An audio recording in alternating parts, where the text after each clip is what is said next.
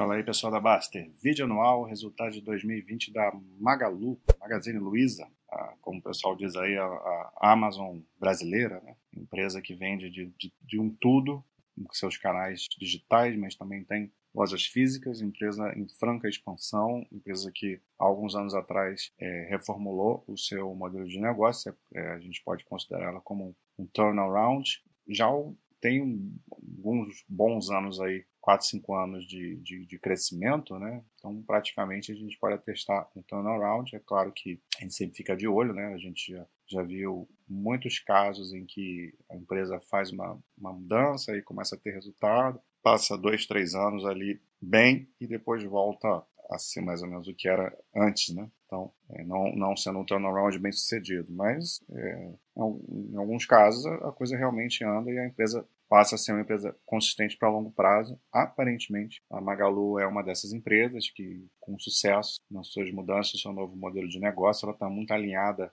com a forma como é, o setor né, é, vem, vem sendo utilizado, não só no nosso país, mas no mundo todo. Né? Essa questão da digitalização é algo que não, não, tem, não tem retorno e ela consegue aí com seu marketplace escalar muito é, é, os seus resultados, né, e conseguir uma alavancagem operacional. Mas, como todo setor de varejo, incluindo a Magalu, que, que é muito forte no, nos canais online, em 2020 não foi um, um, um ano dos melhores para ela. E só que é claro que com as características da Magalu, ela sofre bem menos do que empresas tradicionais do varejo. Né? Então a gente vai ver aqui, vamos passar aqui pelos resultados dela, que na apresentação muitas coisas vão, vão focar no resultado trimestral, mas depois o que faltar eu mostro lá no, na página da Magalu, na, na Baster.com. Então, aqui um, um histórico, né? É sempre bom a gente ver gráficos de prazo maior, porque é como a gente deve estudar as empresas, né? Empresas boas, como é que identifica empresas boas? Quando elas têm um histórico longo de, de bons resultados, de bom crescimento. É uma empresa que desde 2016 vem mostrando crescimento de suas vendas, né? E nesse último ano conseguiu 66% de evolução mesmo com, com, dentro da pandemia. Claro que aqui, ó, o resultado do segundo tri foi muito abaixo do, do histórico dela por, por, razões óbvias, né? E aqui é muito mais em função das lojas físicas, né? Porque o online continuou, continuou bem forte, né? É, mesmo no segundo tri, e o laranjinha aqui, que são as lojas físicas, é onde a gente tem um, um, um resultado pior, e mais já retomando aqui, né? E, o, e os canais online arrebentando aqui no segundo semestre. E o resultado é esse crescimento absurdo de venda. Aqui ela destaca o ganho de, de market share progressivo né, no, no, nos anos 2018, 2019 e 2020, chegando a 25%. Aqui é o mercado online. Né? E a evolução da geração de caixa, né, como vem crescendo. Em 2020 foi gigantesca, em 3 bilhões de geração de caixa. Aqui eu já tinha falado, né, do 66% de crescimento do, do volume de vendas, né, 43,5 bilhões né, de vendas totais, no online crescendo, aqui é quarto tri, né, 121% no quarto tri, que não fala do anual.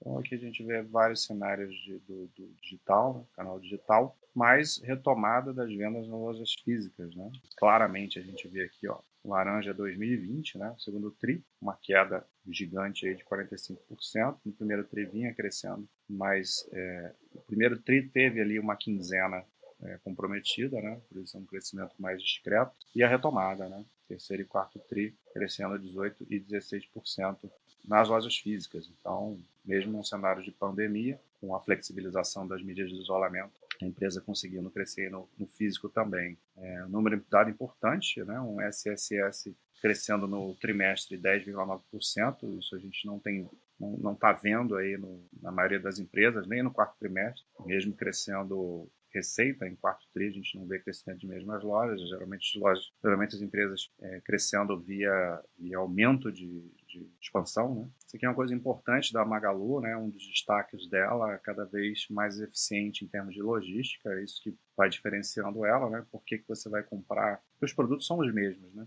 Que se você se encontra pela internet. Por que, que você vai comprar numa empresa que entrega uma semana, 10, 15 dias depois, se você tem uma que pode te entregar em, em até 24 horas, né? Então, claro que não é qualquer produto, mas aqui elas até colocam 45% dos pedidos que estão em estoque, estoque próprio né, da Magalu, é, são entregues em até 24 horas. Então isso faz toda a diferença. É esse aqui que eu queria achar. Até em relação ao marketplace, né? O marketplace aqui são vendedores que não é, parceiros, né? Que você encontra ali no, no ambiente de negócios do aplicativo da, da Magalu, mas não são vendidos pela Magalu, né? Mas a entrega mais rápida é para o marketplace também. Você pode até retirar na, na, na própria loja da Magalu. Então, todo essa, esse incremento de logística vai fazendo com que a empresa vá ganhando espaço, market share, e aí vai tendo esse volume de vendas absurdos. Né? Aqui sim a gente encontra finalmente alguns destaques financeiros do ano, né, de 2020. Já falei aqui, uh, crescimento de, de vendas totais 60%, é um número muito agressivo por um ano de pandemia.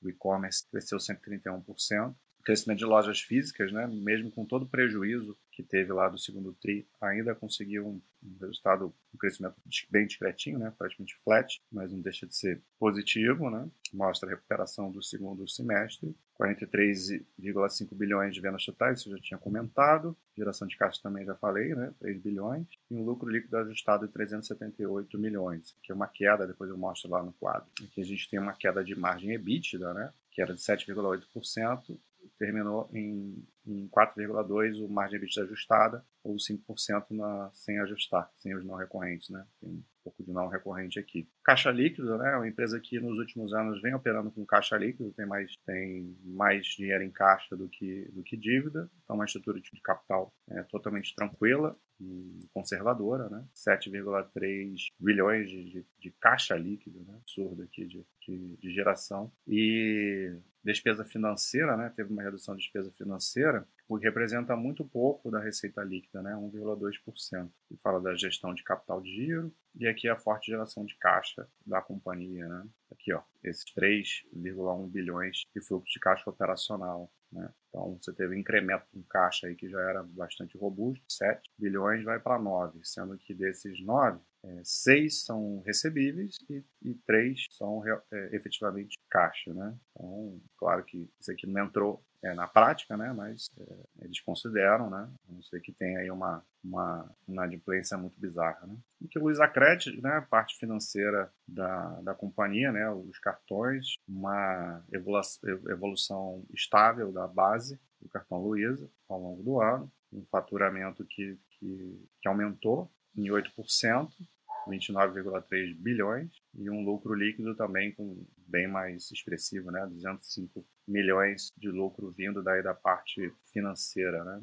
Então, conseguindo manter, isso é muito importante, né? A menor inadimplência, né? Num ano como esse. Então, é muito importante que a gente veja inadimplência medida aqui, né? Acima de 90 dias, 6,5%, né? Baixou bem a inadimplência. Então, gestão aí muito boa num ano que, em tese, a gente espera uma, uma inadimplência maior. É isso. Vamos mostrar ali o resultado de uma forma geral do ano aqui, com os quadros, né? A receita eu já falei. Então, um resultado bruto crescendo 35,40%, né? A margem bruta ficou um pouco pressionada aqui, 25,8%. E aí é, a gente tem um operacional caindo, né? Até estranho um pouco, né? Crescimento tão grande de vendas e, e um lucro bruto crescendo, a gente tem aqui uma queda de 13 quase 14% do EBITDA e a empresa ainda tem muita despesa operacional, né? É claro que quando você vende muito, a despesa com venda acompanha nesse mesmo ritmo, né? Mas ela ainda não em outras em outras áreas de despesa,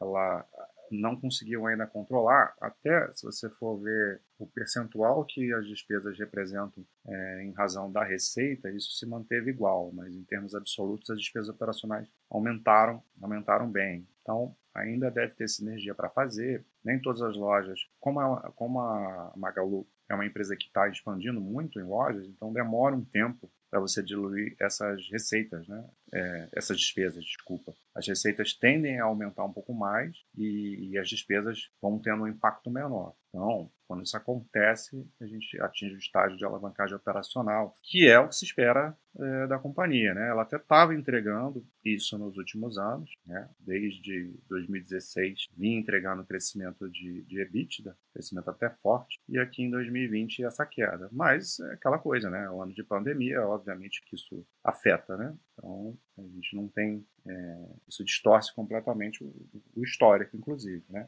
Vamos ver em 2021 ela vai retomar um crescimento de EBITDA e conseguindo manter é, despesas num, num, patamar de aumento. As despesas vão aumentar, mas se elas aumentarem numa razão menor do, do, que aumenta, do que aumenta a receita, aí a gente vai ter um crescimento do EBITDA também. A margem EBITDA já tinha comentado, né? E aí um lucro líquido que também caiu aí 26%, muito em função da própria queda do, do EBITDA, né?